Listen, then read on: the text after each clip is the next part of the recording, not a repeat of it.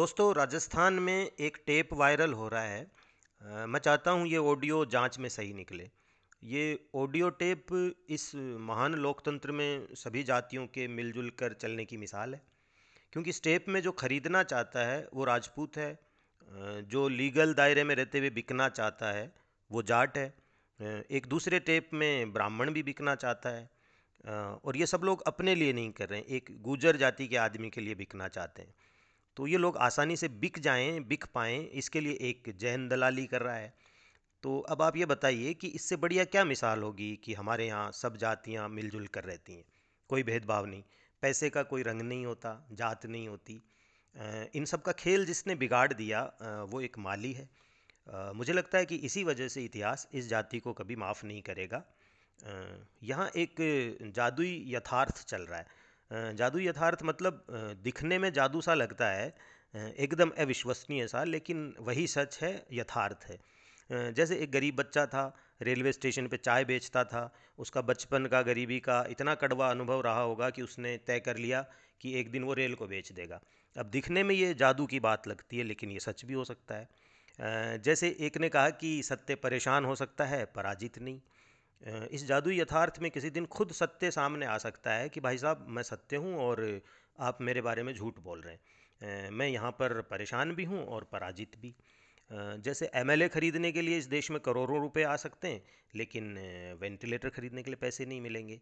जैसे लड़ाई राजस्थान में कांग्रेस में चल रही है, लेकिन गुटबाजी बीजेपी की सामने आ रही है। तो ये जादुई यथार्थवाद है। कि जब ये देश कोरोना और इन सारी इकोनॉमी और इन सबसे भीषण संकट में दौर में गुजर रहा है, भीषण संकट के दौर से गुजर रहा है, तब यहाँ के नागरिक एकदम शांत सो रहे हैं। नागरिक मान के चल रहे हैं कि सब कुछ ठीक ही चल रहा है। उन्होंने मान लिया है कि मंदी की वजह से जब दुकानों में सामान नहीं बिक रहा है तो एमएलए कैसे बिक सकता है? डेमोक्रेसी कैसे बिक सकती है? इस मंदी में कोई आदमी डेमोक्रेसी खरीद भी लेगा तो करेगा क्या? तो लोगों का भरोसा है कि राजा ने कसम खाई थी कि मैं बिकने नहीं दूँगा। तो देखो कुछ नहीं बिक रहा है। अब मान लो वो एमएलए खरीदने वाला टेप सही साबित हो जाएगा तो लोग कहेंगे, बिकने नहीं दूँगा कहा था। ये कब कहा था कि खरीदूँगा नहीं। तो यही हमारा जादुई यथार्थवाद है। उदाहरण भरे पड़े जैसे यूपी में पुलिस वाले एक गैंगस्टर को मारने गए तो पुलिस वालों ने ही उसे पहले ही बता दिया कि हमारे लोग तुम्हें मारने आ रहे हैं तो उसने पुलिस वालों को मार दिया। विशाल भारद्वाज की एक फ़िल्म थी मटरू की बिजली का मंडोला। उसमें शबाना आज़मी पॉलिटिशियन है। उसके बेटे ने अफ्रीका के एक डांस ग्रुप के आदिवासियों को ख़रीद लिया है।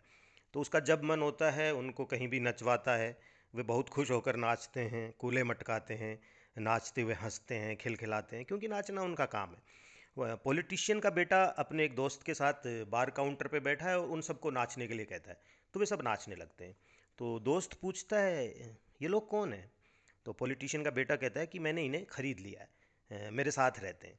तो दोस्त उसे आश्चर्य से देखता है कि लोगों को ऐसे कैसे खरीदा जा सकता है। लेकिन वो अमीर लड़का, पॉलिटिशियन का लड़का अगली लाइन कहता है कि, मज़े की बात यह है कि इन्हें पता भी नहीं है कि ये बिक चुके हैं। तो अब आपको बताने की ज़रूरत नहीं है कि आप जब राजनीति में नैतिकता और राष्ट्र की दुहाई देते हुए नाचने कूदने लगते हैं तो काउंटर पर बैठे दो लोग आपके बारे में क्या बात कर रहे होते हैं? दोस्तों, अपने बच्चों की स्मृतियाँ ठीक करिए। उन्हें इसी देश में रहना है। उन्हें नफ़रत और अवसरवादी राजनीति के खिलाफ साक्षर कीजिए। मेरा क्या है? मैं तो फ़कीर आदमी हूँ। झोला उठाकर कहीं भी चला जाऊँगा। तो नमस्ते दोस्तों, शुक्रिया। नमस्ते।